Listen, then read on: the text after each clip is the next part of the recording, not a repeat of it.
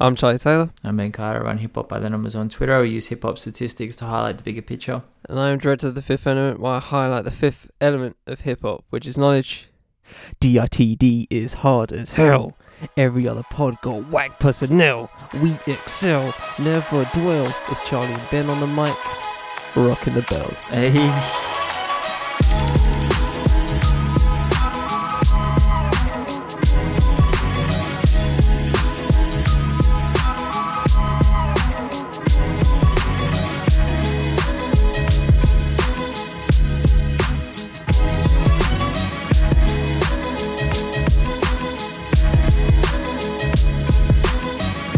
Paid off, man. Paid off. That was that was beautiful to behold. it was beautiful to see.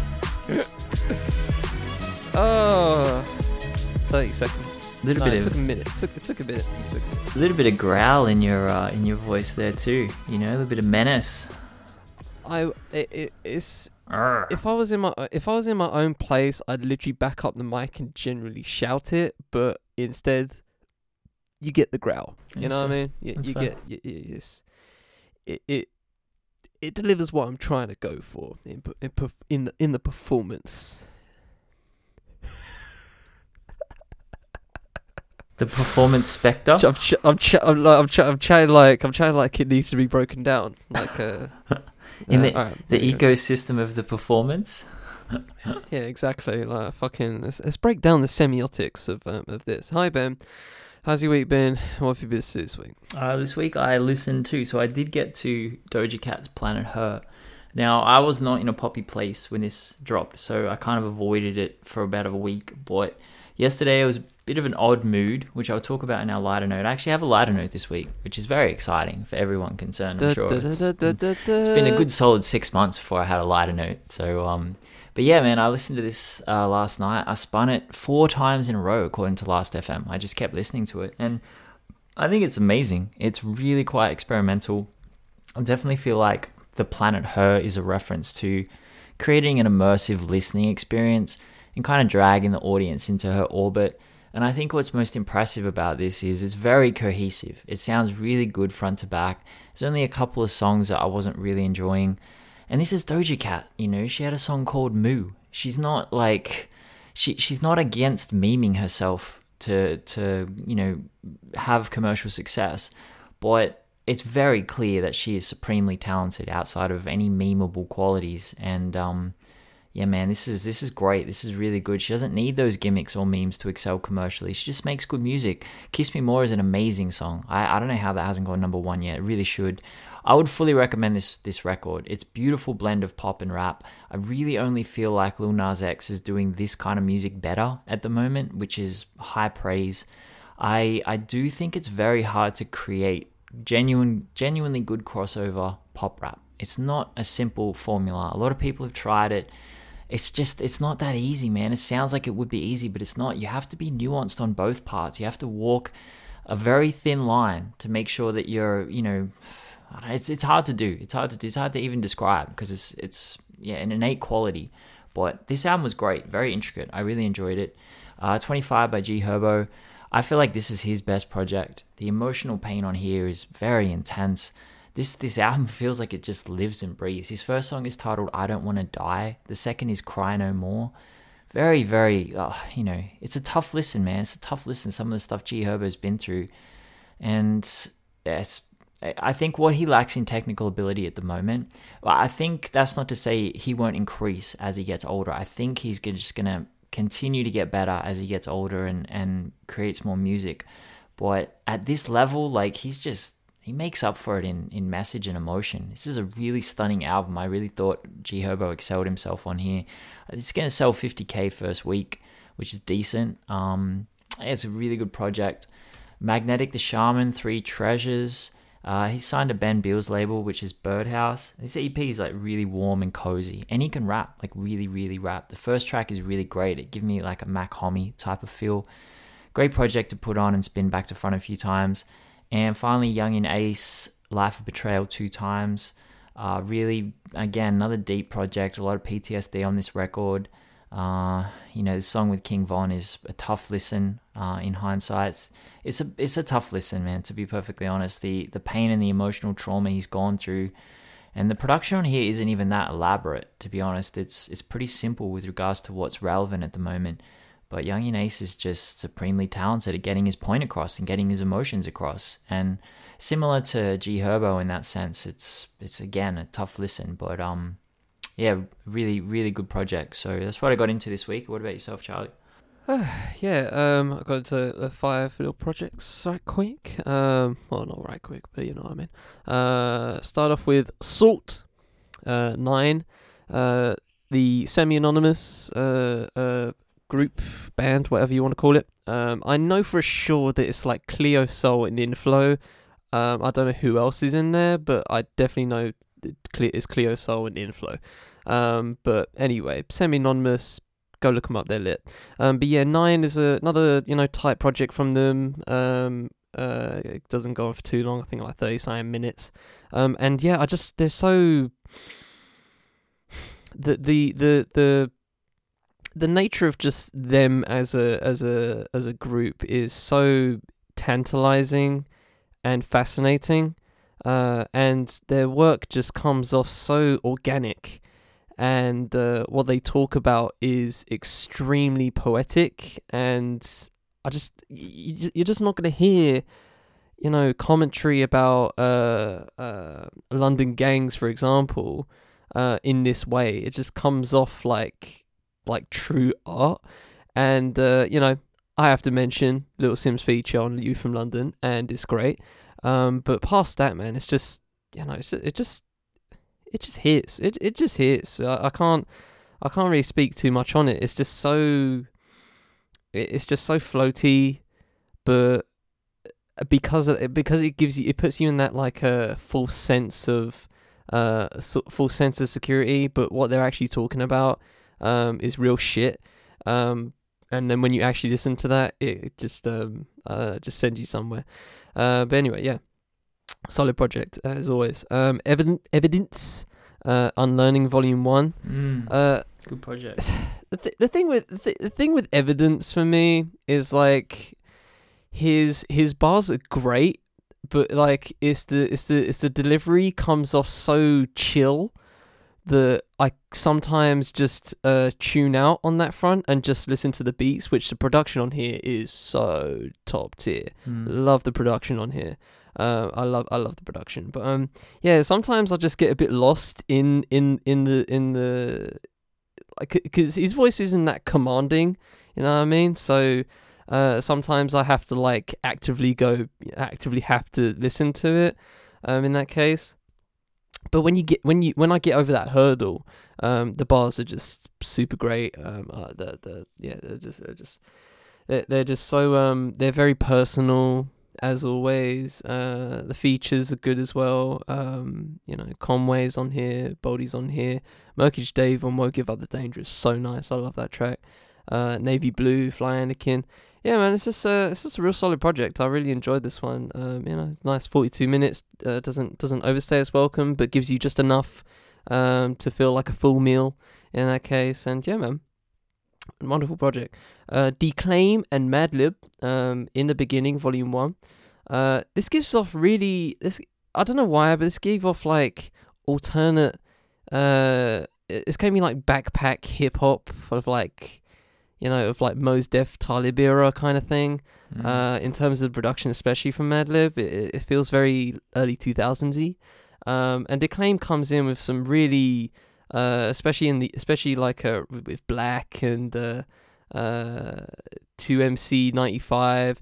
Like, the, the, there's really, uh, what's the word? There's, there's really powerful language behind, uh, from what Declaime's saying, um, which can really go over your head from the really chill from the really chill production. Um, and there's also a couple of just uh, straight up instrumental tracks, which um, you know, as I said, uh, as I've said a couple of times, I am always here for uh, to you know just br- just break it up a little bit, uh, just break up the flow, and uh, yeah, man, love the project, solid. Uh, Laura Mvula, uh, Pink Noise. Mm. I told Ben, that, I told I told Ben uh, as soon as I stopped, as soon as I finished this, uh, finished listening to it, I was just like, I knew I'd like it, but I didn't know I'd love it this much. Oh, like it, it oh, fuck, she fucking nailed it, bro. Yeah. Nailed it. She is in the running for the triple crown, which uh, for those that don't know, I do. Uh, uh, I do um end of year lists, so I do songs, EPs, and albums, and I claim uh, my personal triple crown is someone that has that is in all three lists in some fashion. Um, and yeah, man, she's in the frickin' running. Um, this is definitely on the long list, uh, potentially on the short list. Uh, yeah, it it just. I, I just love it. Um, the way she the way she has come back is so fascinating to me because previously, you know, she's had this she's had the foundation of very classically trained background, and the fact that you get that, but with the reinvention that she's done for herself with this, you know, full on '80s homage, um, Church Girl absolutely bangs. Uh, the the I think it's the synth keys. I'm not too into I'm not too knowledgeable in like uh, instrumentation, but like I feel like his synth keys on Remedy, the ding ding ding ding ding ding ding ding, just oh god, just I don't know, and like the bass behind that, oh oh it's so freaking nice. It's so freaking nice. Um, and even with something like uh, Golden Ashes, which really uh, brings home what I'm talking about when it comes to like how she took what was great about her, and not to say her previous work wasn't great, right? Her bre- her previous work is great. Um, let's just say that out, out the bat, right? But the fact that she's taken this reinvention and have and has because sometimes people reinvent themselves and leave behind literally everything uh, about them in that in, in that kind of way, and it can be to a detriment. But the fact that Mvula has taken, you know, what what has been truly great about herself, which is her songwriting, her vocal stacking, uh, and just her foundational skills in, you know, in just being about music, um, and has taken that and has taken this, has taken that and has put it into this and has incorporated the 80s theme and stuff like that. It, it's just amazing to me. It's just amazing how perfect she's actually got this down um, in uh, t- in 10 tracks. And, uh, you know, uh, What Matters is great uh, with, uh, I think that's the lead dude from Biffy Clyro, um, Simon Neil. Tamo, I don't know.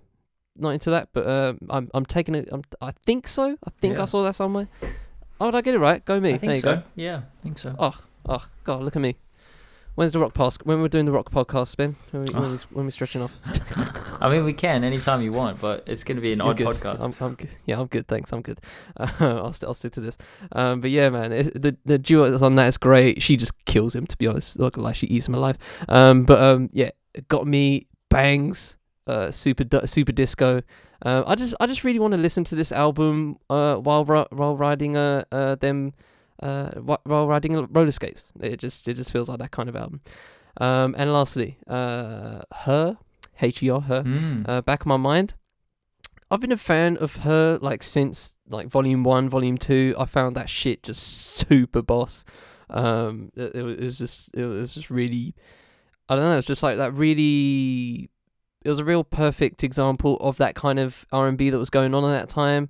Um, you know, like f- f- emphasized by people like Bryson Tiller and them. But she really just she really just took that and just blew out the water.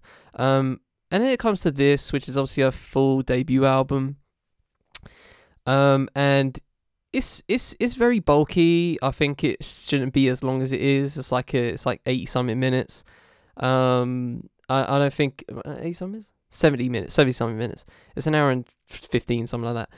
And uh, yeah, I feel like it's a bit too bulky on that front. I feel like the uh, like the the Lil Baby feature, find a way. I don't really like that song overall. Um, you know, I'm not the biggest fan of Chris Brown, but I guess that song's serviceable. Um, yeah, I, I I don't know. And obviously Slide, I'm not really too. I wasn't really too into that song. It's kind of shoehorned into the as the last track just because, because clearly it couldn't fit anywhere else, so they just put it to the end as like a. I don't know, like a credit scene. I feel like the end of the album is for anyone, and the last two tracks are just like them, them bonus tracks that are not, they're not, to- they're not explicitly said as bonus tracks, but I feel like that's what it, they are. Um, so yeah, I'd I'd been a couple of tracks and tightened this up to like around an hour five. Um, but you know, past that, the the tracks where it's just her, I don't really have a- any of those tracks. I can't really complain much. Maybe Lucky, not really, wasn't really into that one. Um, Trauma with Cordae slapped. I didn't really expect that kind of that kind of uh, I don't know that kind of uh, uh just a bit, just just the overall song itself. You know what I mean? It's it's it's very different to the rest. Um, uh, I just didn't really expect that to be so good, and I actually enjoyed that one. Um, but yeah, shout out to her, man. Like, um, you know, she's she's you know clearly industry like uh, you know back to the fucking max, right? She's got she's got the weight of the fucking uh, uh, world behind her, man. Like she she's she's got she's got all the power uh, on, on on that front. She if if you want a single, she's got you. Um, Jesus Christ, she has so many singles. Um, but yeah, man, shout out to her, man. She's she's creatively gifted, and uh, that's clear uh, from her music. And um, yeah, it doesn't it doesn't seem it doesn't come off as manufactured. It, it seems organic to me, and Mm. I, I I can respect that. Yeah. But with that said, we hop into our topic of this episode. Uh, we are beginning a two-parter on the one, the only, ladies love Cool James, aka LL Cool J. Um, this is kind of one of those episodes where like uh, Ben's gonna carry, and I'm just gonna be like, "Oh, that's interesting." Um, but that's good because I I I'm I'm here to learn, and uh, I haven't really gotten to much LL Cool J music. Um, we are going to go from radio to Mr. Smith uh, for this Oh, episode. 14 shots. and 14 shots. This one, and then we'll go Mr. Smith. I Smith. swear you said Mr. Smith. no, because So if I go in the so if I go in the signal chat and I, I don't see and if I type up Mr. Smith, it's not going to be there. Yeah. it will be there, but it will be me saying Mr. Smith next week, and then onwards. No, no, no. I said. Mm, mm, okay. Oh, okay. Well, well. You know what? While I while I look that up and expose you um, Okay. for the th- fraud that you are, um, you can go ahead and uh, and do your and do your things. Well, there's a, there's there's no one in hip hop who did what LL Cool J has done because he was the first at so many things, and everything he did after that could only grow his influence and his legend. Like that sounds like a lot, but by the end of this episode, I hope to impress upon people that this man is just at the start of so many things. Incredible, incredible. So LL Cool J's "I Need a Beat" is the very first release with a Def Jam catalog number on it. Think about how iconic Def Jam is now. Okay, like LL Cool J was the first with a Def Jam catalog number. That's incredible. He was the first hip hop act ever on American Bandstand, which was a massive achievement, man. And it actually went on to influence a lot of artists. You know, I, I forget all the artists that I've heard mention this, but I've I've listened to quite a lot of interviews over the last ten years. And a lot of people mention that. A lot of people say, you know, when they saw LL Cool J on American Bandstand, they thought, well, I could, I could be rich as well, and I could be commercially successful as well, making hip hop music. So that was a massive moment. I Need Love is credited as the first ever hip hop crossover hit. So it was one of the first ever hip hop songs, firstly, to see mainstream success in the UK, where it went number eight. And a lot of people credit him for creating the rap ballad with that song. Um, Bigger and Deffer was the third hip hop album in history to chart top 10 on the Billboard 200. And the first two were Licensed to Ill by the Beastie Boys and Run DMC's Raising Hell. So that's first solo rapper to, uh, or the first solo act to go top 10 in hip hop on the Billboard 200. And Radio is the first album that Rick Rubin ever produced in full. Bro, that is crazy to me. You know, he was on, uh, I think Hose was the band that Rick Rubin was part of. So that lists him as producer on every song. But he was a guitar player in that band, I'm pretty sure.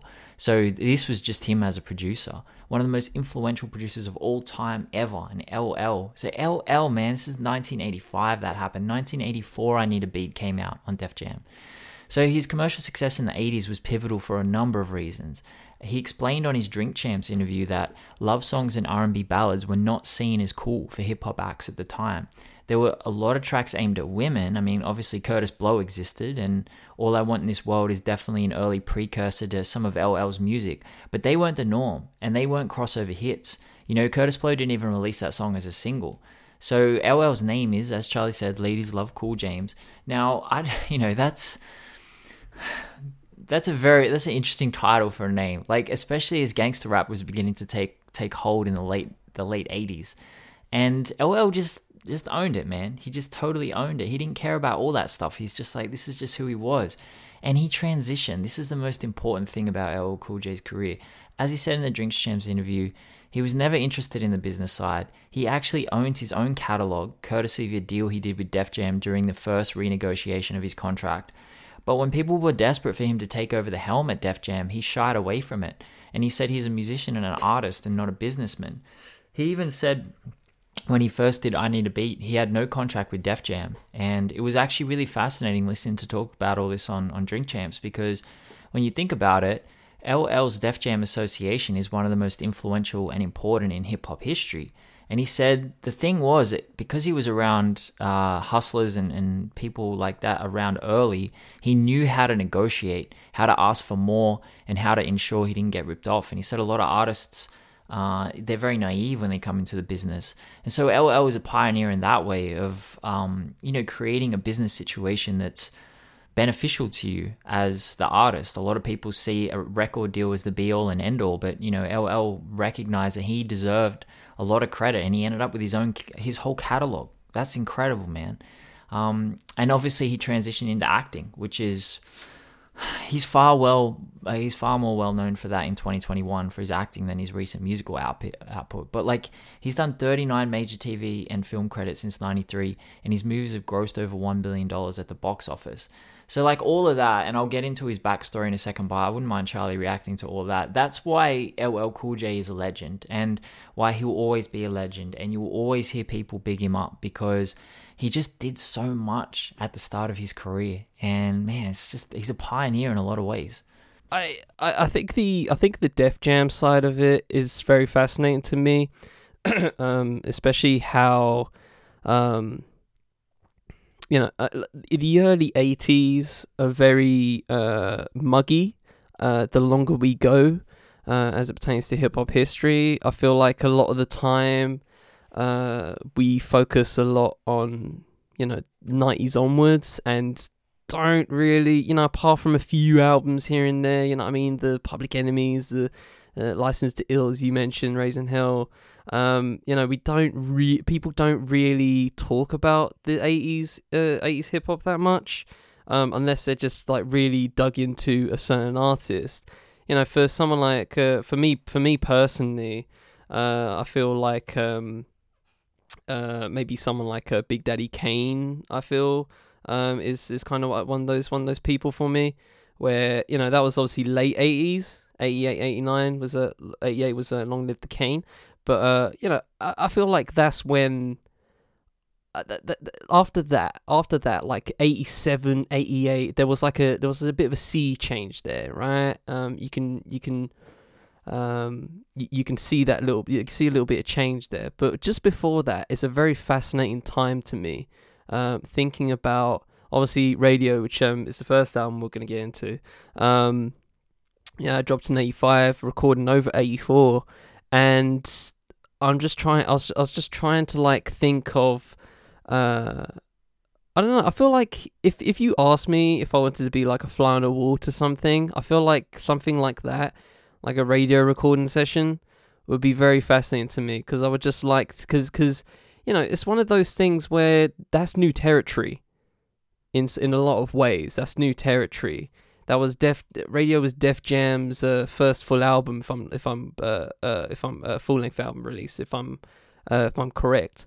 Um. So yeah, that's that's that's new. That's new shit. So so how you uh, did they market it? Did they just drop it? You know I mean, like what did they what did they do after it? Uh, I just find that entire uh subset of hip hop history very fascinating because I feel like we have a lot of on the beginning we have a lot on, you know, after the blackout, Cold Crush Brothers, Treacherous Three, stuff like that.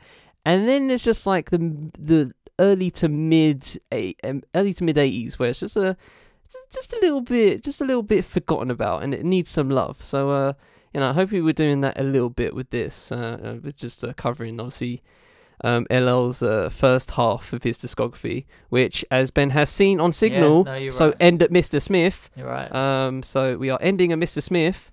Well, I mean, Um, I'm not going to talk about Mr. Smith this week, but you certainly can. I, f- I completely forgot. What I the blanked. fuck? No, I blanked. I I don't know. I I, I miscounted Of poorly. what? So you didn't spin, or I've spun it, but I don't have anything prepared for it. It'll it'll. I'll have to talk about it next week because I um I, I can I can talk about it, but I, it's a whole. You know, it's, a whole process to my. This is not. I just don't just listen and I, then. I, talk, I I- stop at 14 shots. I Uh, reach no, well, you know what? You know what? We'll leave it at that. We'll, we'll, we'll do we'll do it at 14 shots because I'll need an intro for a uh, for next week, and I feel like that'll be the best one to do it. Um, all right, fine. Anyway, side note, Uh, just just live producing, guys. Just live producing. To, to allow it, allow it, let it happen. Uh, you're you're behind the curtain on this one. It's organic. it's just an organic process that we go through. You know. behind the curtain. Yeah. I All right, mean, anyway, so uh, yeah, we, we we could we could jump to radio. I've, I've kind of half uh, touched on it, but we can get to if you want. Yeah, I'll just talk about what led up to radio first because his story is really Okay. interesting. Like, it's kind of mind boggling. So, his father actually shot his mother and his grandfather when LL was only four years old, and they both survived, but LL was the first to find them after they'd been shot.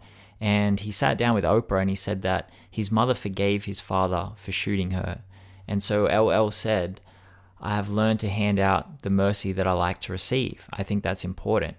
And it didn't really improve for LL even after this happened, um, after this incident, because his mother started dating someone who would beat him. And again, he told uh, Oprah, he said, This is verbatim Roscoe beat me for just about anything. He would beat me for watching television, for looking at him funny, for looking out the window, watching other kids play. He didn't need a good reason. It was just a power trip. And this is not like LL grew up in freaking Massachusetts either, or like you know, it's not. It wasn't a. It wasn't a nice place in Queens that he was growing up. Like there was a documentary where he went back and he went back over his old neighborhood and he told some pretty crazy stories about what was going on. Um, so it was very difficult for him growing up. And he began to fall in love with hip hop, he said, when he first heard the Furious Five at age nine. Obviously, Treacherous 3 is involved there as well. He began rapping at age 10. And his mother uh, told that LL documentary that he was obsessed with music, which was much to her joy, because all he would do is stay home and create, and he'd bring people around to create music with him. And rather than be outside, he would, you know, stay indoors. And his grandfather bought him $2,000 worth of equipment, and LL used it to create his early demo tapes. Now, Def Jam was around, and we've obviously done Def Jam uh, retrospective, so we know the history. And if you don't know it, go back to that episode. It's a really great episode. But um, Rick Rubin had produced T La Rock's It's Yours, and the address of Rick's dorm room was on the sleeve. Now, it was actually Ad Rock of the Beastie Boys who was listening to most of the demos that were being sent to that dorm room because Rick Rubin was not super keen on it. So LL Cool J had sent his demo in, and it was Ad Rock who actually first heard it.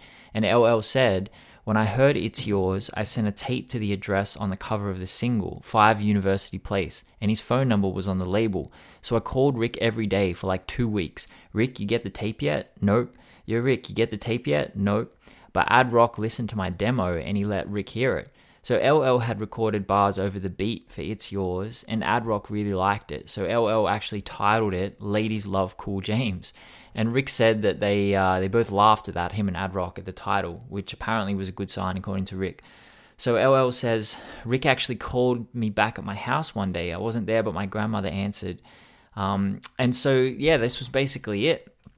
And Ad Rock says this. He like I like this bit. He says he was a kid. He had the classic early 80s b-boy look. Tight jeans, Adidas shell toes, fat laces going up the leg, a Kangol, Le Tigre shirt, and LL was just like, who the fuck are these people? Um, and so, like, not only that, but Rick Rubin was in this weird dorm room. And I'm assuming LL expected it to be an office with a secretary and coffee, like on TV. He was just shocked, and I, I find that I find that so cool about Def Jam at the start. Anyway, just just the way it came together, man. It was about the music. It was just about the music, and I love that. So it was apparently, according to Ad Rock, he actually produced "I Need a Beat," and he was credited on the single, but not on the album. That's according to Ad Rock. Um, but I think that's probably because Rick Rubin actually remixed it for the album, and the other producer listed is Jazzy Jay. So I'm not really sure what's going on with that. But um, Rick played that song, "I Need a Beat," uh, for Russell, and Russell loved it. And they decided rather than put it out via Profile, which is another label, they'd try and go it alone. So this was the genesis, man. This was the start of Def Jam. They're like, instead of putting this out independently, uh, sorry, instead of putting this out in conjunction with another label, let's do it independently. And it struck gold. It started selling. Rick's profile grew. Def Jam became the cool, trendy label with LL at the front. And there's this GQ piece on LL's influence in early Def Jam success. And everyone from Ludacris to Scarface to Chris Lighty, they were all saying it was LL. You know, that was who turned them on. And Scarface even said when Def Jam put out singles, we didn't even care who the artist was anymore because we began to respect the brand. And that song sold over 100,000 copies and the label was created and radio was there and radio he said that he took a $50,000 advance for radio with a $250,000 budget which is so wild look at the math here right 1 year after I need a beat Russell Simmons had to give Rick Rubin $2,100 to put out I Need a Beat independently. Now, the impact of that song is that a year later, he had $250,000 on a budget to spend from one song. And, you know, that I'm not saying that that's the only song that sold that Def Jam had, but that song was the one that, you know, created Def Jam as a genuine label. And then, bro, it's, it's amazing, man. And Radio is LL Cool J's first classic album. It's filled with, I think, everything that's brilliant about him. He was 16 while the album was being recorded, and he'd actually earned so much with his advance. He dropped out of school, he moved out of home, bought himself a brand new Audi, and this is what Rick Rubin said. There were no expectations. Everything was done through trial and error. As long as it sounded good, it didn't matter how technically wrong it might be. That was via Q. And I, I think that's really cool. Like I think that gives us a bit of an idea of what that process was recording. Has an 89 review average. It went eight, uh, platinum in 1988 and is a smash. And it's not a hot take to say this is his best album because it still sounds good in 2021. It's one of those very rare albums that stands up to the test of time. I'm just gonna let me finish. Let me finish. It showcases. let just just let me finish, man. So firstly, first take. you can't dance is legit hilarious. That is a really hilarious song. I love that. Sure, sure. I think Rock the Bells, he's basically predicting the future. He's like, I'll battle anybody. I don't care who you tell. I excel. They all fell. Like it's he, and then he has uh. he has love songs, man. He has the love songs, and the, this is what I want to say about why it sounds still relevant in 2021. It's Rick Rubin, so the drums are front and center on this record, and the beats might sound outdated to people, uh, you know, listening to. But the thing is that the building blocks were on this. This is boom bap. You know, this is the next 20 years. This is how producers build hip hop songs. They started with the beats, with the drums. And Kanye West said for the first 10 years he was a producer, he was forever trying to perfect his drums. J Dilla became the drum artisan. It's always been drums at the heart of the greatest hip hop beats, I feel, anyway. And I think the reason for me this holds up so well is because these are just stripped back beats. You can put whatever you want on top of them, but that's just the garnish. It's drums and lyrics. And that's and LL has it. He has the personality. The drums sound great. Um, the only thing that did not age well on this is Dear Yvette. That's not a good song. That's that's a bad song. It's it's not a good song. A hook. But I'm sure LL would admit in 2021, in in two, in maybe 1992, that this is not, you know, it's it's very dated. But aside from that, look, man, I'm standing on oh, that. I'm saying I listen to radio in 2021. I'm still, I'm I'm loving it, man. Yeah, you bet. Yeah, it's not, you bet. look, it's not great, man. So- oh gosh. Oh, I, that's, that was outstanding to this to. I was just like, what the fuck is this hook? What a hook! What a hook! Okay, um, uh, uh, the age side of it, um, I, I, I, I do not agree. Uh, it's it sounds 1985, and it still sounds uh, 1985. Okay, and that's fine. Yeah, I'm I'm fine with that. That's fine. But let's not act like it's aged like a fine wine. Okay, that's, I'm that's- acting that we- way, man. I'm I'm, I'm just- Okay, well, I'm on the hill. y- the the flag is planted. I've set up camp. I'm there. Alright, well, Just chill. Alright, well, f- alright, well, you know, if you want to be loud and wrong, go ahead. But anyway, um, so it is what it is on that front, right? I can, I can, I can mess with, I can mess with that. I'm cool with that, right? I'm, I'm cool with that. Uh, the other point that you made, uh, which has totally gone out of my mind, uh, that's so annoying. Oh, what was it? Damn. Okay, I'll continue on. Fuck it. Anyway, but the, the, my main gripe, my main gripe about it, and actually, let me let me say something I like about it actually, because I feel like I'm shitting on it and saying it's trash. Like, I like this album, right? I I, I enjoy this album. Rock the Bells is a Stone Cold classic. Like, it, it's just it's just unstoppable. That that is just oh my gosh, it just fucking knocks. Right? Oh yeah, I remember what you said. Okay, you you meant you said something about uh uh you know uh, the fact that you know f- because it's so skeletal, that's fine, right? No, no, no, no, no. It's, it's skeletal because it's skeletal. Okay, they didn't think about adding more shit. You, you, you, you, most music we listen to has more layers. Okay, and we enjoy it for those layers.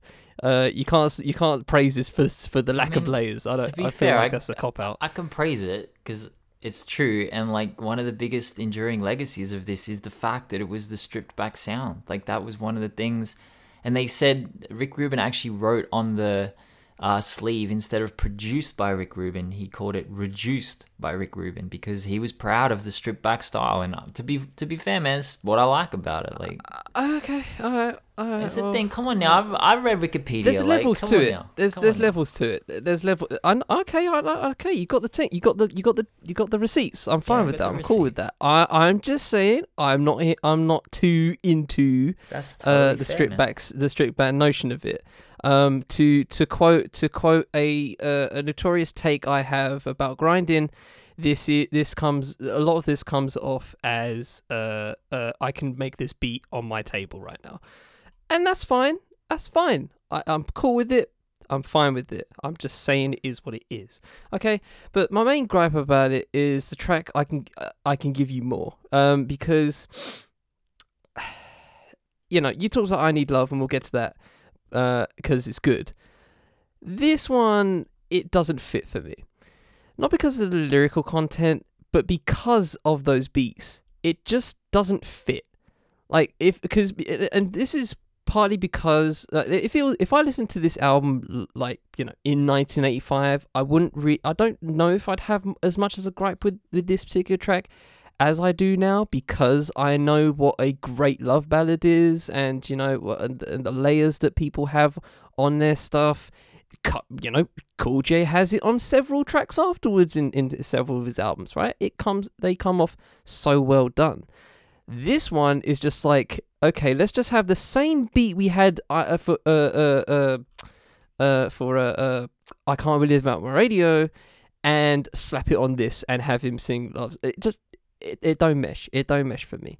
Um, but that's just that one track. It, it doesn't it doesn't really mesh for me. Um, but apart from that, you know, this is this is great. It's it's it's peak 1985 hip hop. I can. Uh, I feel transported to. I feel like I want to break dance for a couple of these tracks and just like you know just pop some shapes. Um, I'm here for that. I'm here for the b boy energy. I'm here for the teenage just aggro.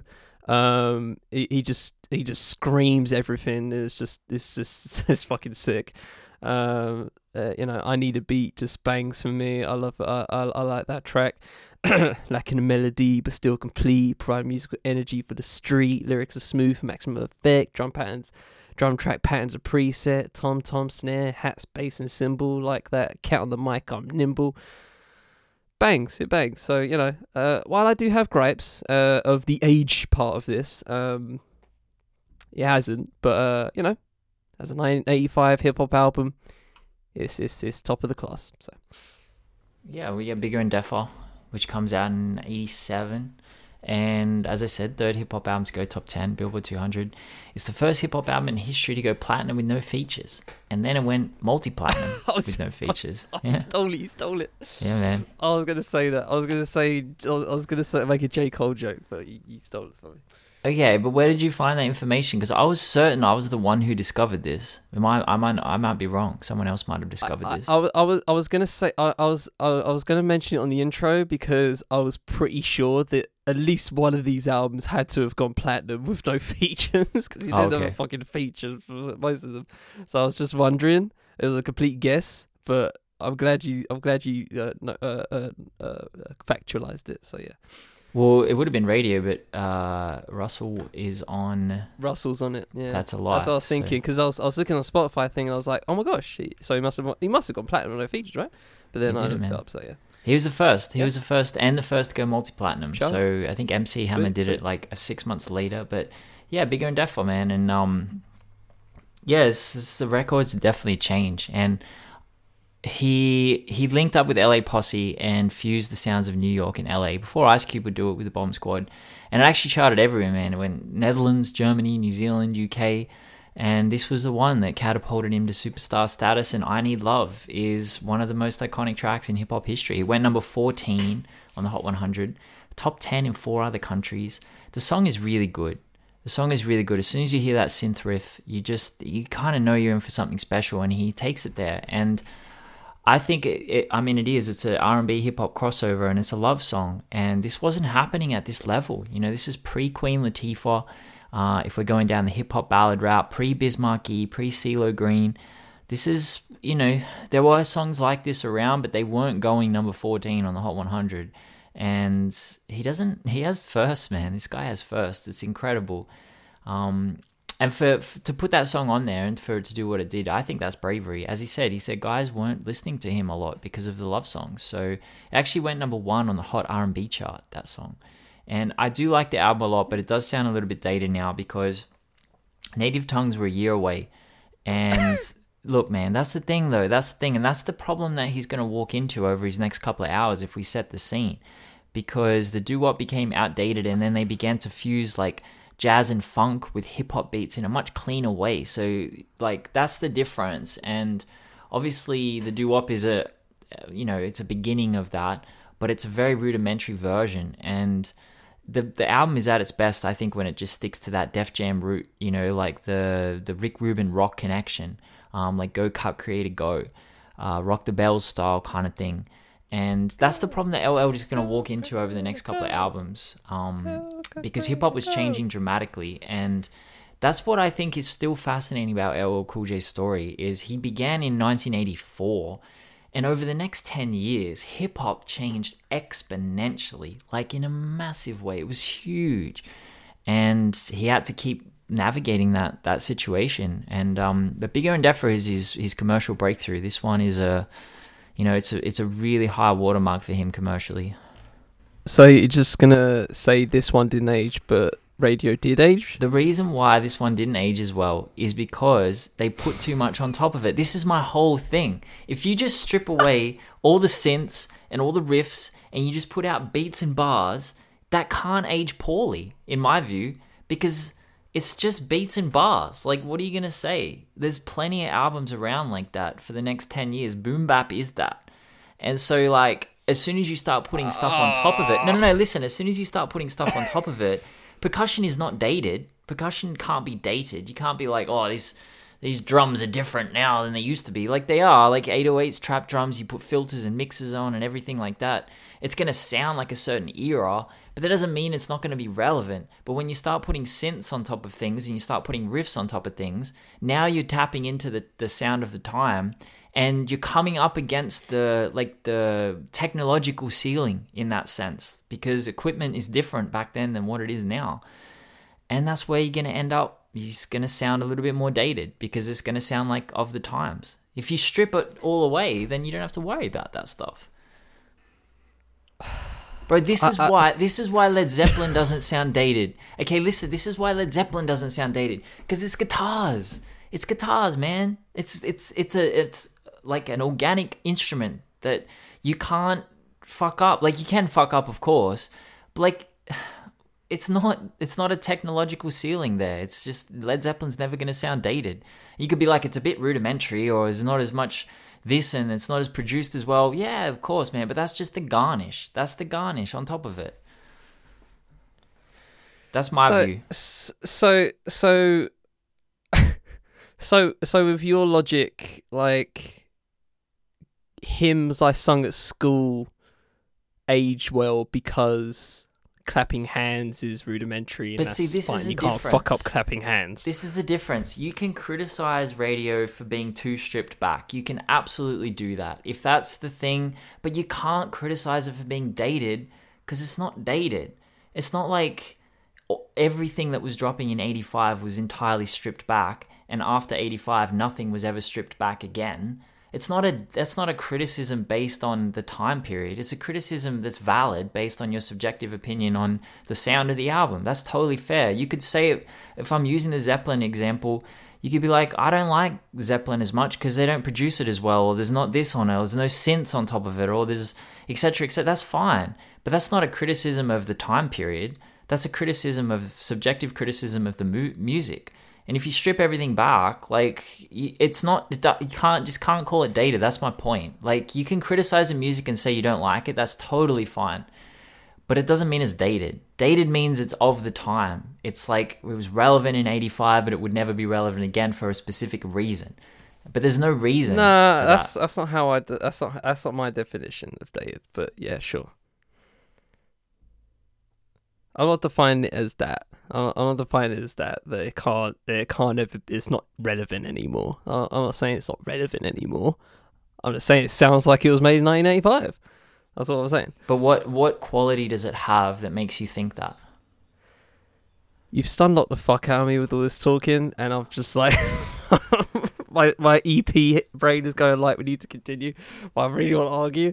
Oh my gosh, fuck. Right, Because um, how many albums back then were entirely stripped back? Like if you played someone an album and then you said, "When was the stripped back sound?" You wouldn't be like 1985 because there was no stripped back era. It's not a stripped back era. It's just, you know what I mean? Like that's my point. Yeah, you can say it it's sounds. my pre, it's my pre, it's my it's my personal pre pre uh, p- p- p- pre predisposition of what a 1985 hip hop sounds like. And in some ways, that's kind of some sort of respect to it because I, I, I see radio and I'm just like, that's 1985. Okay, well that's that's understandable. I can see why that would influence it. Okay, great. I, uh, you, you said a lot, but I'm just like, fuck. Jesus Christ. All right, bad. Um, I mean, I I enjoy this album actually. I I I actually probably enjoyed it more on the radio. I mean I that's probably fair. on radio. Um, I'm bad. Uh, just uh, like he, he just fucking goes off. Like the the the heat he comes by with that is absolutely absurd to me. I'm here for that. And I kind I feel I feel like it's one of those rare albums where like the energy just continues going on. Like he he starts off with I'm bad at really high, you know, high a high energy and I don't think he really lets it go uh for for for most of it. It just keeps on going and going and going. And I'm here for that. Um especially since it's only 45 minutes. It's not too long.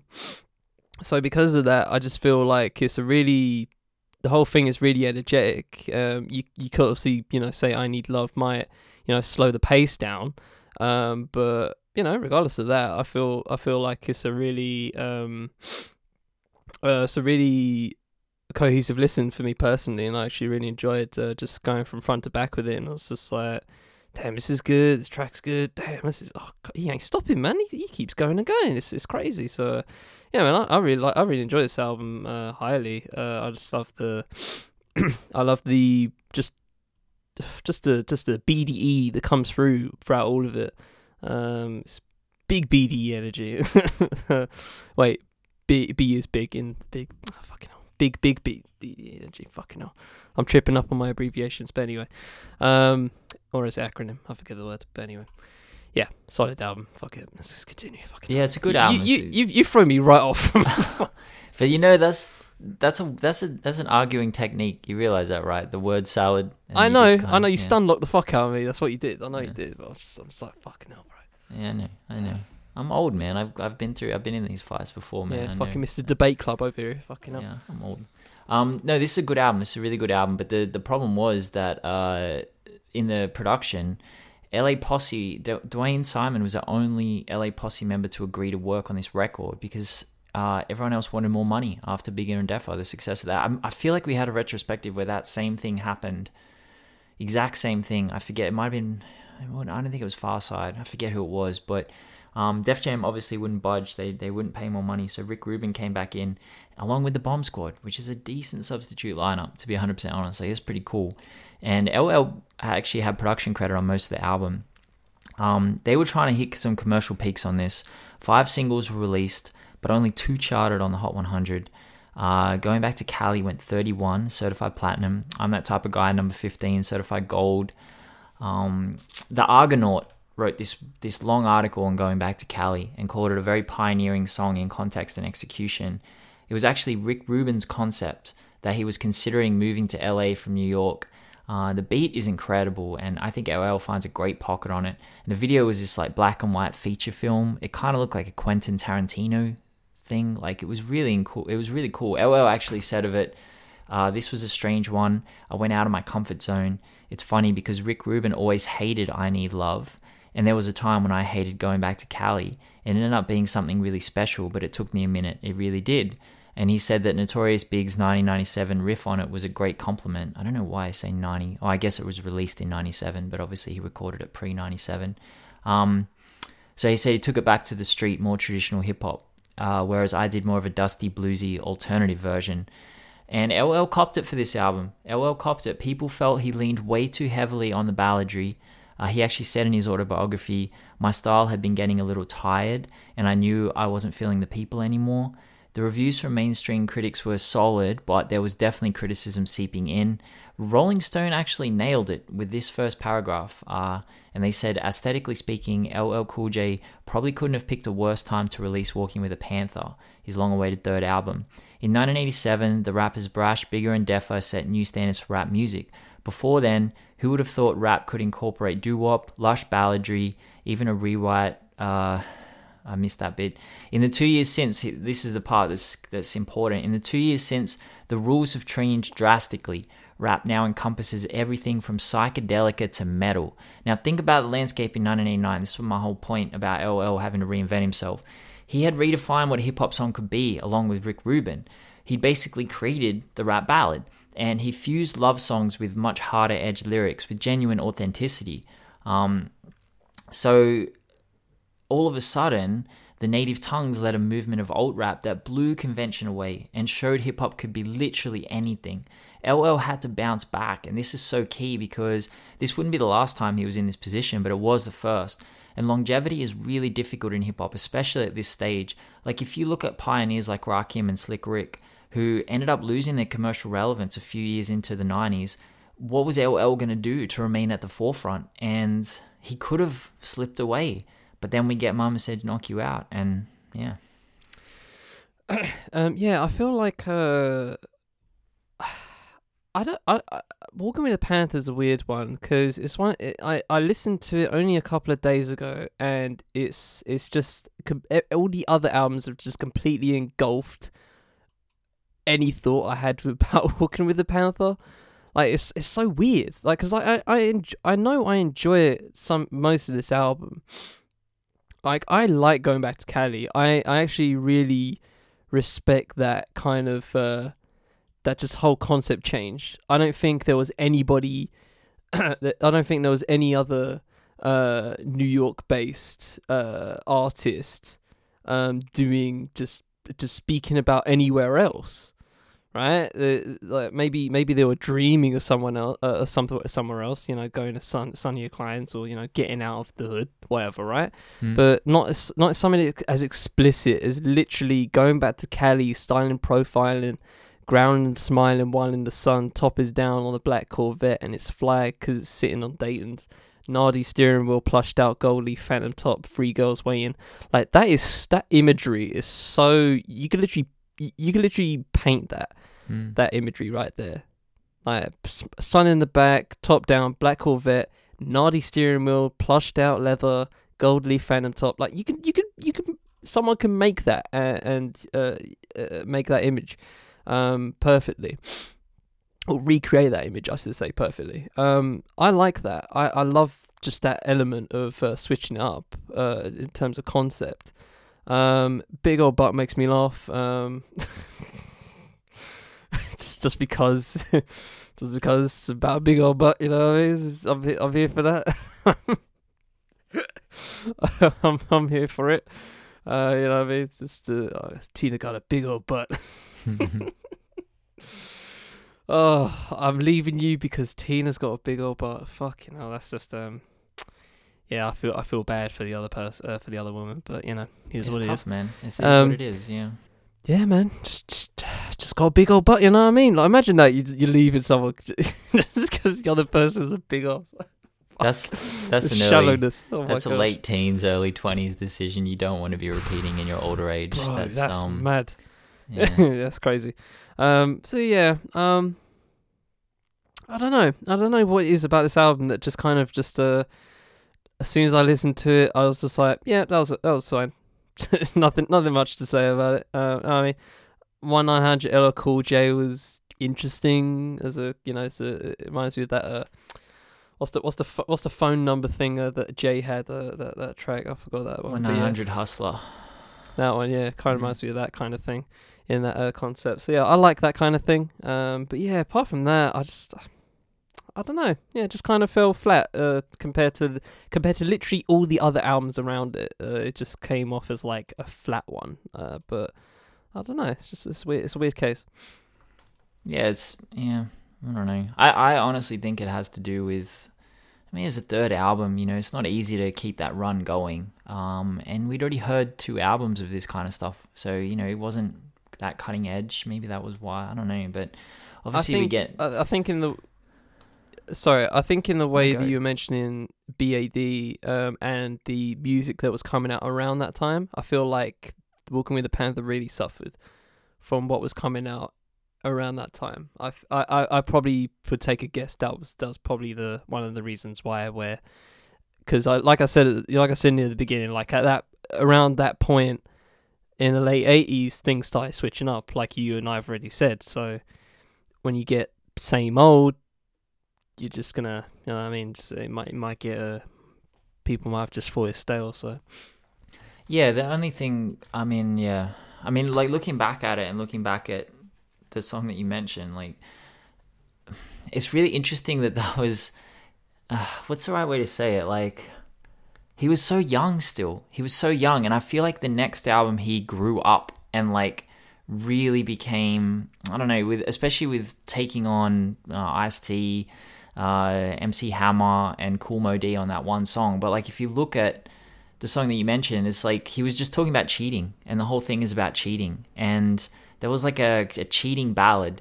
And to me, it kind of was like, yeah, maybe on your first album or your second album, but by the time we got to your third album, it's kind of like, eh. I mean, I guess Jay Z had Big Pimpin' That's a good point. Volume 3, but like, it just felt like LL could be more grown than that. And maybe that's why I didn't, that's why I didn't, I thought that song was a bit, you know, I don't know, maybe I didn't like it as much as I could have. But I think on Knock You Out, you know, this was the one where he heard the criticism and he actually said it was a conversation with his grandma about the criticism and she responded just knock them out. So yeah, it was it was a crazy record, man. And Marley Marl was on this record. LL man, like he was on the ropes. He was he was genuinely on the ropes, and we see exactly why LL Cool J will never ever fall off because he has charisma. He has personality. Around the Way Girl went number nine on the Hot 100, his first ever top 10. From the minute you heard Don't Call It a Comeback, I've been here for years. You know, this is going to be something special. And it's exactly what we get. No nerves, no insecurities, no worries about the criticism he got on his last album. He just tore this down. He went at Kool Moe Dee, Ice T, MC Hammer all on one song.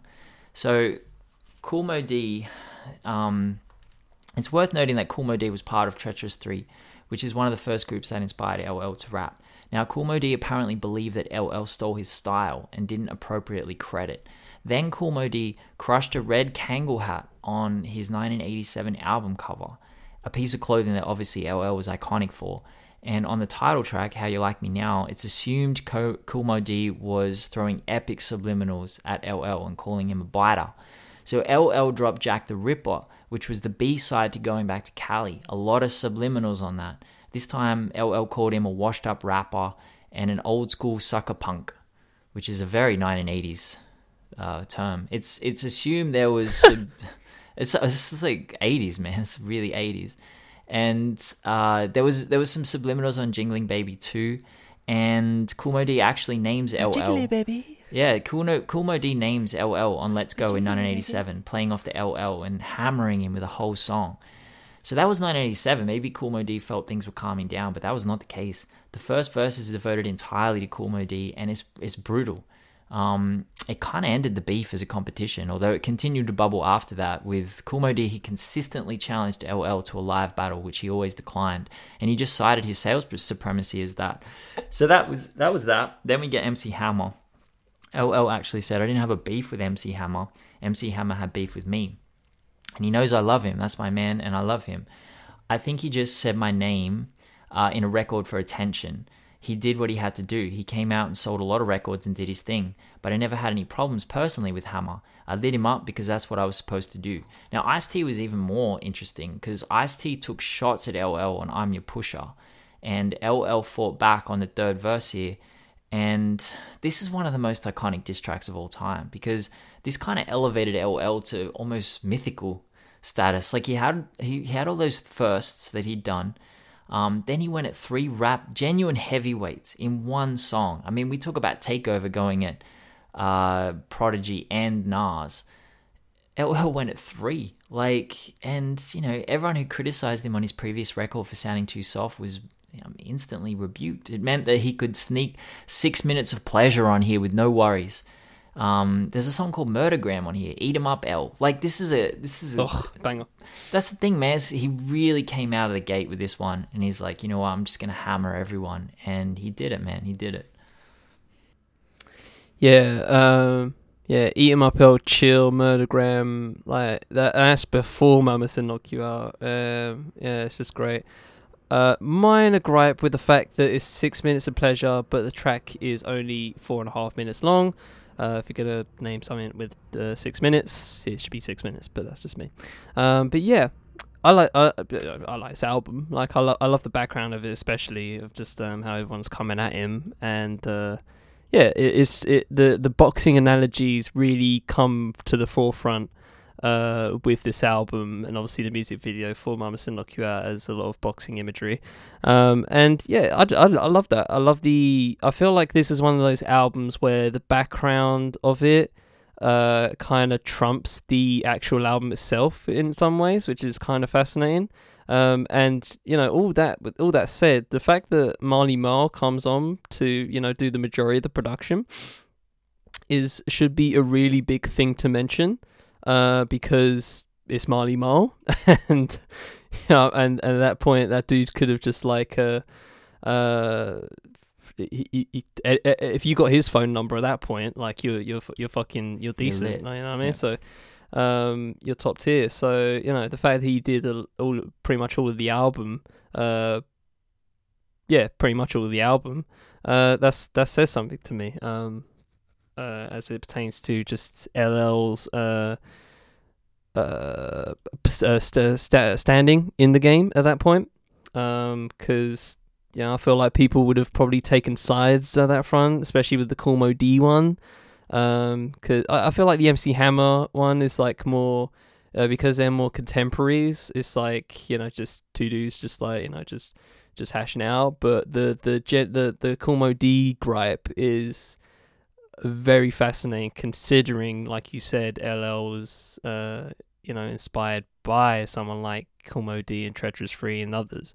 So that that has a lot of um it's always it's always fascinating as a side note. It's always fascinating thinking about uh how hip hop works. And for me I feel like the best well not the be- not the best beefs but like the most um the fattest beefs always always generational you know what I mean? Like Mm. the- the generational beefs are always just so.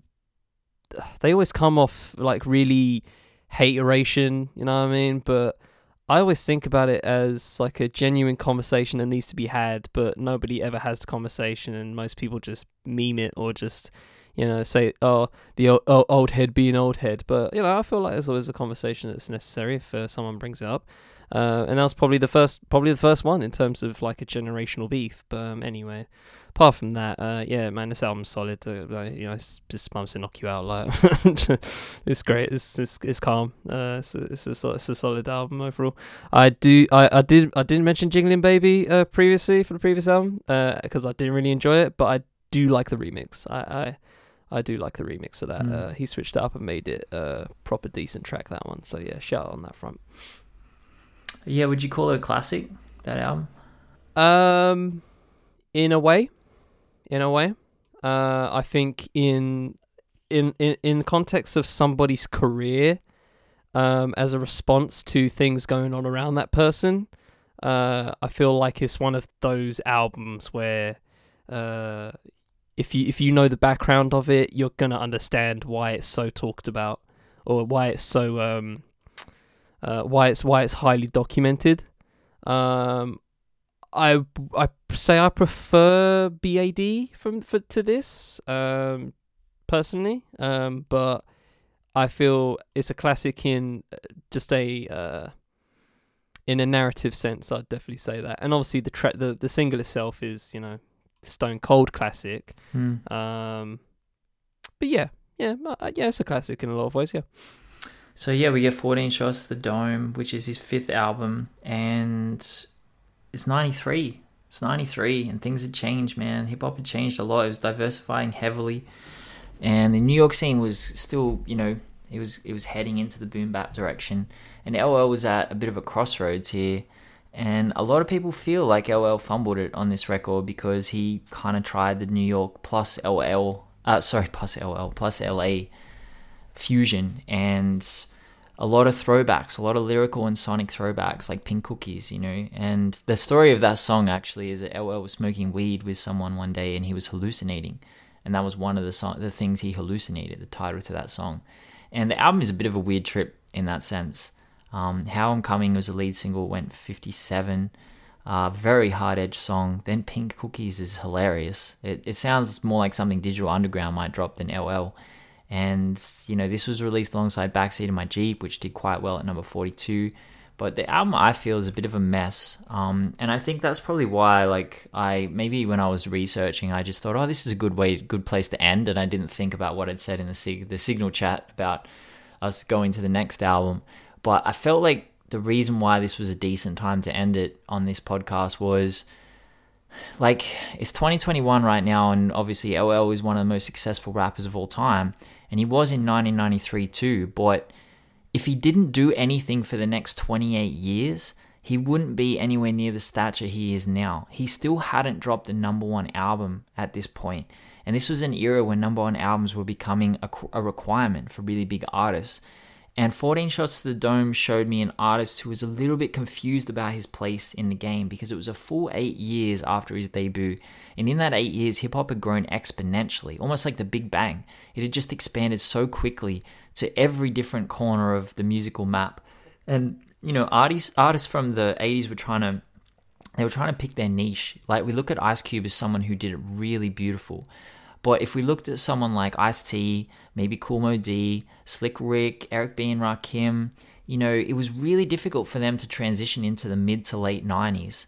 Um, and LL had actually proven himself already in every single arena before 14 shots to the dome. But what to do next? And, you know, when we've done a lot of these retrospectives, we've ended on the fifth album. You know, a lot of artists didn't even get to a fifth album, two, three, four albums, especially the groups we've been doing lately. So, and that was over a long period of time, not eight years. You know, it's, it's a short amount of time to drop eight albums, uh, sorry, five albums. So I find it fascinating that he was at this crossroads right now, but like where to go next. And I find the next 10 years of his career super fascinating because he could fail. Just because Def Jam was doing really well around this time doesn't mean anything if your music isn't hitting. And uh, 14 Shots to the Dome was actually LL's first album not to go platinum. It did chart at number five, but it was poorly received with critics and it slipped off the radar pretty quickly, which is a fast fall when you consider 1990. He dropped basically classic album. Um, so that's why I find it a fascinating record to end on. And like, it kind of sets the scene like, okay, 1995 is Mr. Smith. Think about 95, man. Illmatic had come out, Ready to Die had come out. Doggystyle had come out. Now, where do you go after that? Because those are pivotal records that change the sound of hip hop forever. The Chronic, obviously, um, Quick as a Name, these kind of records. G Funk had, had blown up, and like, where do you go from there? So that's why, yeah, I think it's going to be interesting to talk about next week. Yeah, um, I feel like 14 shots is Mama Said Knock You Out, but without Mama Said Knock You Out. Yeah, that's fair. That's fair.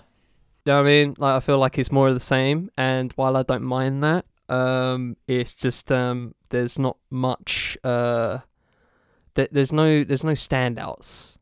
Um, to, to to me when I listen to it. If you if you uh, uh if you told me to guess the singles, I wouldn't know. Um, Pink Cookies uh, is the only standout because like it's just crazy. Like everyone kind of is like that's yeah, a weird yeah. ass song, but it's not that the that, song's iconic. It's more the title is really wild. yeah, uh, yeah. I was I was so I was so confused by that. I was just so fucking confused of why that was cool. Pink cookies in a plastic bag getting crushed by buildings. what? what? What are you smoking? Like, what, are you man. smoking? um, yeah, but whatever. Um, yeah, so weird. That weird track aside, um, you know, I, I, I, I one thing I, one thing I'll finish on, um, um, and I haven't really said uh, until now, um, is uh, you know, LL can do a really good intro track. Like his first tracks always give you something. Um, they always set the tone nicely, um, and they're always one of the better tracks in the album. Um, How I'm Coming is a good uh, example on this particular album, and uh, it, I think it's the case on all the other albums. I, I, I feel like the first tracks always give off the um, they they do what intro tracks I feel should do. They intro the album. They give you they set the tone. This is what the album's gonna be. This is what you should be expecting. Um, or or or or take that and then flip it and say this is what you should be expecting. But then three tracks later, I'm gonna give you something completely different. But that's that's neither here nor there. Um, as pertains to artistry. Um, but yeah, I just um, yeah, I I- I just felt like this is this album is just really it's more of the same, which I am not complaining about. But like you said, comparing it to things that are going around at that point, it just doesn't compare. I it it it, it just can't. It, it simply can't compare. Uh, I'm just trying to like think of uh, another like, bro, bro, like Cube was doing America's Most Wanted, Death Certificate, The Predator, and Lethal Injection from Yeah. 90 to 93. I mean, that's Like, just that's that alone. impossible. You can't Just that beat- alone. No one's beating nothing- that run. Like, yeah, You know what I mean? Like that. That's that's that's just one example. It's That's probably one of the best examples. But you know, you can't be giving me 14 uh, shots to the dome. Like if you if you if you're saying like I'm I'm the best out here, uh, and you're giving me 14 shots to the dome, when somebody else is giving me fucking uh four classics back to back to back to back. So, pff, I. I I, don't know. Um, it's it's it's one of those things, and uh, yeah. While I can't complain much about the album itself, it's just when you when you when you look in the uh, it, this is this is the thing with LL Cool J, and I think uh, this will um, I think this will may maybe bleed into uh, the next the next episode, but um, uh, the opinion anyway. But I feel like if you look at LL Cool J as just LL Cool J, um, the the trajectory is interesting, um, consider especially considering where he was, um, in the hip hop lexicon. Like LL Cool J was a very, very, very big name.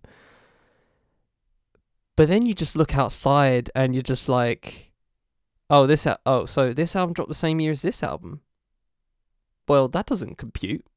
you know I mean, so yeah, it's it's uh, is the the next uh next um.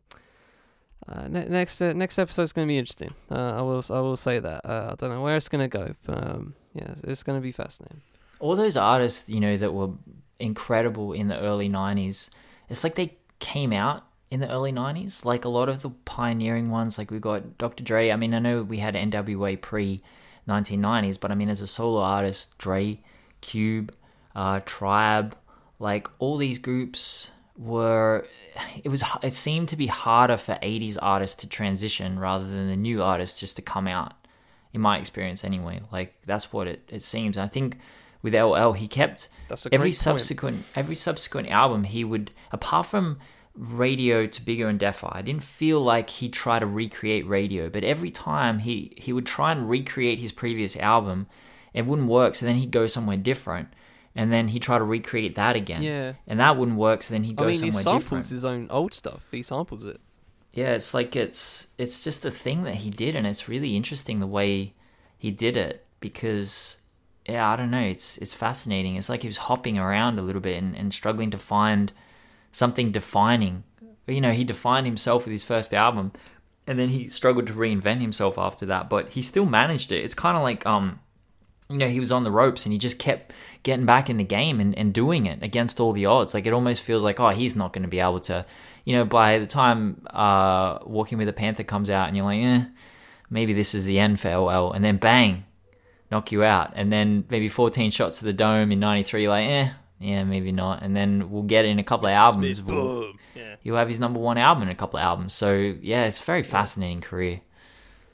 I wanna. Uh, uh, I'm gonna ask this question, and I want a yes or no. Um, would you say that the that the ten year stretch from eighty five to ninety five, uh, i- is the most ha- has features the most volatile change from end to end in terms of an artistry and technology? Uh, let's stick it to just hip hop for now. But yeah, do do you think that ten year gap um is just like it's just incomparable in the evolution for everything that has to do with hip hop, from technology to the bars to rhyme schemes to uh to the beats to the engineering. Do you think that's like the most volatile evolution between from one from one year to another? Oh, absolutely. I think you could even condense it to six years. I think you could say 88 to 94. Because what was Great. Adventures was, I think Great Adventures was 1988. Um, Who's who's Great Adventures? Slick Rick. Oh, Rick. Slick Rick. Yeah, yeah, yeah. So that was 88. And then obviously Illmatic and Ready to Die was 94. And I think Doggystyle was 94, 93. Um, I just can't see, like, it's, I, that's what it feels like the Big Bang to me. It's like, it just exploded in a in an instant and then just went to every single corner of the musical landscape. And hip hop now incorporated everything. And you know pre that there were people you know playing around with rock music and but it just it didn't have the the scope that it had from 88 onwards. And yeah i mean it's never been touched i don't think. Like i think in there's been seismic shifts very quickly like 07 08 into that you know 2010s and then obviously there's a much more emotion and much more vibe focused hip hop now but it that's a big shift but it, it wasn't going in the different directions that it was back then. I don't think you know it's it's almost like the 60s for rock music in that sense. It's just like it's just gone everywhere after that. It's just amazing. And it must have been so hard being an artist an established artist around this time because where do you go? What direction do you go in? It's like new artists could do whatever they wanted. They're just like yeah we do whatever we want. But if you already had an established sound you want to still have that as a touch point. But yeah man it's crazy period like amazing period. Yeah, exactly.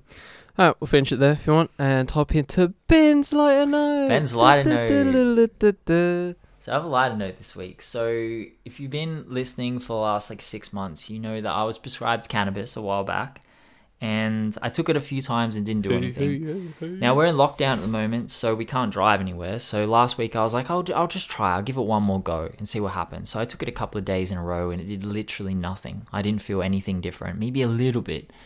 So yesterday I was like, okay, this, this is probably a week before I drive now. This is the absolute last opportunity I'm giving it. So I took it sublingually. So it's in an oil form, and I put it below my tongue and allowed it to, you know, uh, go into my bloodstream that way. I took it at 10:30, and I had a phone date at 2:30 in the afternoon. And I'm thinking like I'm not gonna feel anything because I haven't felt anything the last six times I've done it. I'm like, so I had a phone call my friend at 11:30. Everything was fine. Everything was perfectly normal. And then about two o'clock, I started feeling a little bit weird. And then by 2:30, I was stoned. Like I was absolutely, I was, I was stoned, and I couldn't cancel. I couldn't cancel this call with this this phone date because I'm like I'd already cancelled one prior. so I was like, now look, Oh, I, shit, good fun. I I used to drink a lot. Okay, I used to drink a lot, so I know how I am when I'm drunk. Like I, you know, when you you've taken a drug a lot or whatever, like when you're a little bit under the influence, you know how you act in that situation. So, but I have no idea what I'm like when I'm stoned. I don't know what I'm like. So I'm sitting on the phone, like just looking out the window. I was shaking a little bit, which was weird. I started biting my lip because that felt really weird, and then I was playing my plant. But like, luckily, I didn't have to talk a lot on this phone call. But I kept, I have no idea what I said a lot of the time. Like, I know what I said, but I don't know what order I said the words in. So sometimes I'd say something, and then there'd be nothing in response, and I'd be like, "Oh man, did I say the words that I meant to say, but put them in the wrong order?" It just turned into a complete mess, man. Two and a half hours on the phone, and um, yeah, it was weird. It was so weird. I've never been stoned like that before. It was a weird, weird experience for the first time at age 32 to be stoned legally as well on medication that I was prescribed. It was a weird feeling. Yes, sir. Yes, sir. I, I was actually uh I, I was actually uh on the t- on the on the things uh yesterday watching the England game and Oh, yeah.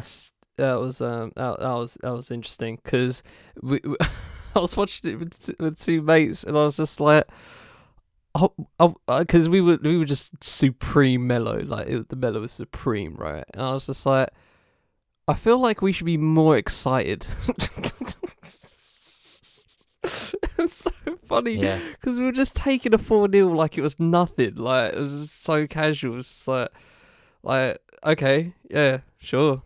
Good, oh, that was a real comfortable win. It's just like super Uh, measured uh, reaction. I don't know if that was just me and the fact that I don't exactly care that, that much about if it's coming home or not. Um, but yeah, it was just it was just very f- funny just thinking about like literally maybe England's best performance ever, uh, or top five especially, uh, uh, definitely. And I'm just reacting like that was comfortable, wasn't it? That was right. Yeah. That was that was just, that was fun. That was funny. That was um I mean, I actually watched the game after I ended the phone call and I was the same. I was just sitting there, just chilling. I was fine. Like well, after it after it had peaked at about three o'clock, which was so weird. It was a long time to wait. It took it at ten thirty. It's like four and a half hours later and it peaked. I don't know if that's normal, but that felt like a really long time to wait. And then started to like slow down and get much more mellow and I just kind of sat and watched the game in a bit of a I wouldn't say a zen state, but a very very chilled state. Um, Yeah, my heart rate didn't go up very much. You know, I thought it was a great game. I thought England played incredibly well, and to be honest, that's the best I've seen them play in a really long time. They absolutely, Oh yeah. they dominated that game entirely. Um, it's gonna be fascinating to see what happens when they come up against like I think do they play Denmark next game or do they play Yep. Italy? Denmark. That's gonna be an interesting game, and then Italy, Spain. So that would be interesting. But I, I honestly think they could do it, man. I think they could bring it. I think they could do it. I think they could win it. Oh, yeah, yeah. Here first, guys. Ben thinks is coming home. Bro, the the squad depth they have is crazy, crazy. Phil Foden didn't even didn't even play, like unbelievable squad depth, man. They um they got the best squad in the tournament, and I think they're gonna do it. I think they're gonna do it. The Australian has said it. He's coming home, lads. He's coming home. And on that note, ladies and gentlemen, we shall leave it there from the Fifth Element Podcast Network. It's been Digging Digits. So enjoy this episode. I've Charlie Taylor of the Fifth Element. Ben Carter of Hip Hop Numbers. We hope you all have a good week. We shall always try and do the same, but until the next time, take it easy, ladies and gentlemen. Alright, peace.